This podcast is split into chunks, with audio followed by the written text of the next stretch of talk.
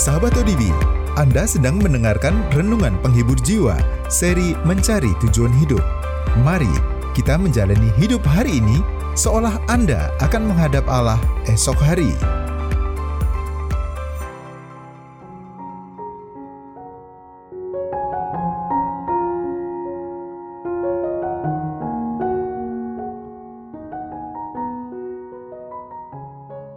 Seri renungan penghibur jiwa ini berjudul Aku Mau Lagi.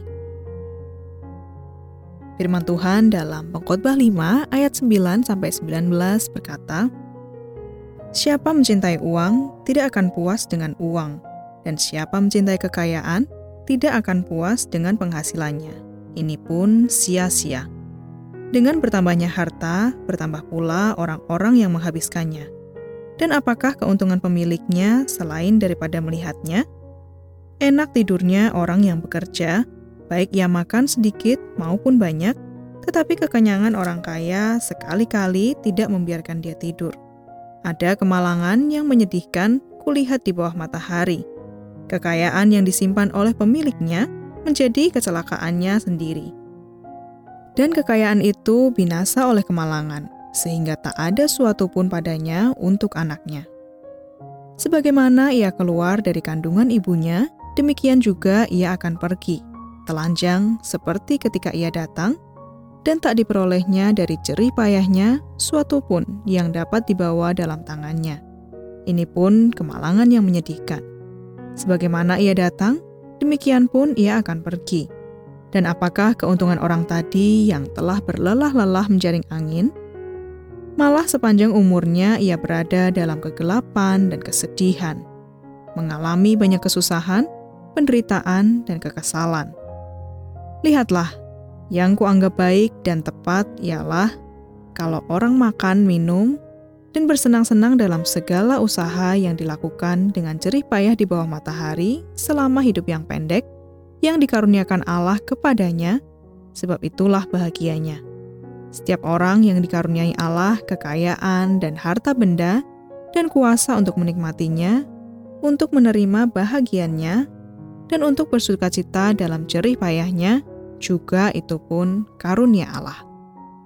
Tidak sering ia mengingat umurnya, karena Allah membiarkan dia sibuk dengan kesenangan hatinya. Sahabat ODB, ayat emas ini diambil dari Pengkhotbah 5 ayat 9.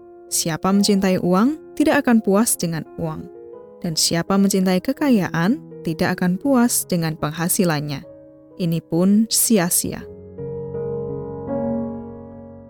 Segala sesuatu berjalan dengan baik seperti yang biasa terjadi dalam sekolah minggu untuk kelompok anak umur 2 tahun. Namun kemudian datanglah Charlie. Begitu kami mengambil Charlie dari gendongan ibunya, ia mulai rewel dan meronta-ronta. Ia terus merengek, awalnya kepada ibunya, lalu kepada ayahnya. Lalu terjatuhlah sekeping uang logam dari kantung bajunya. Dan tiba-tiba sikap Charlie pun berubah. Sambil menggenggam uang logam itu dengan tangannya yang mungil dan lucu, mulailah Charlie menjerit. Aku mau uang lagi.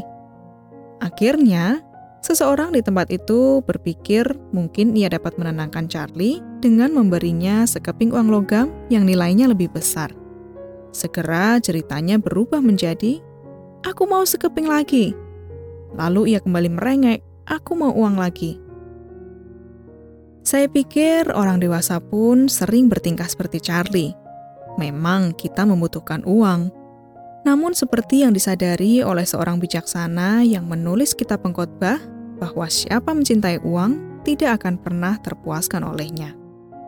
Oleh karena itu, cara terbaik untuk hidup adalah dengan bekerja keras dan bersikap puas sambil bersyukur atas pertambahan apa pun yang Tuhan berikan. Ya, mengasihi dan mempercayai Allah itu jauh lebih bijaksana daripada memiliki sikap seperti Charlie yang menghadapi keresahannya dengan rengekan, "Aku mau uang lagi." Jika kita memiliki Tuhan di dalam hidup, itu sudah cukup bagi kita. Sahabat ODB, lebih baik kaya di dalam Allah daripada kaya di dalam harta. Terima kasih sudah mendengarkan renungan penghibur jiwa dari Our Bread Ministries. Untuk berlangganan renungan kami, silakan daftarkan diri Anda melalui situs santapanrohani.org.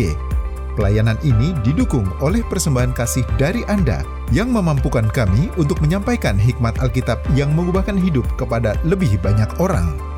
Tuhan memberkati.